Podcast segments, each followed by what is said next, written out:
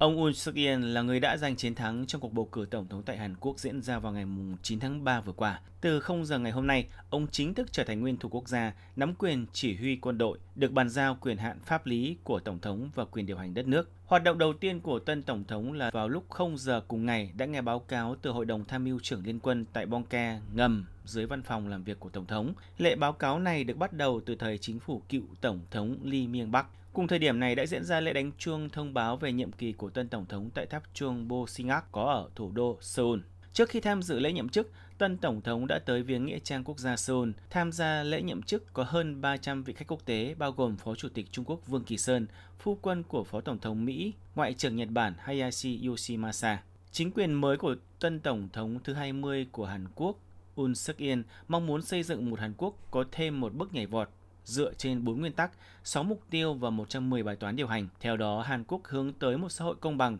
xây dựng và thực hiện các chính sách đảm bảo mang lại lợi ích cho người dân, trong đó xây dựng quốc gia chính trực có nền kinh tế năng động do khối tư nhân dẫn dắt, vươn tầm từ một quốc gia bị ảnh hưởng thành quốc gia có tầm ảnh hưởng. Trước đó vào ngày hôm qua, trong một bài phát biểu trước khi rời nhiệm sở, người tiền nhiệm Ông Moon Jae-in hy vọng chính quyền của tân Tổng thống Yoon suk yeol sẽ tiếp tục kế thừa và phát triển những thành quả của nhiệm kỳ trước, xây dựng một đất nước Hàn Quốc thực sự phát triển.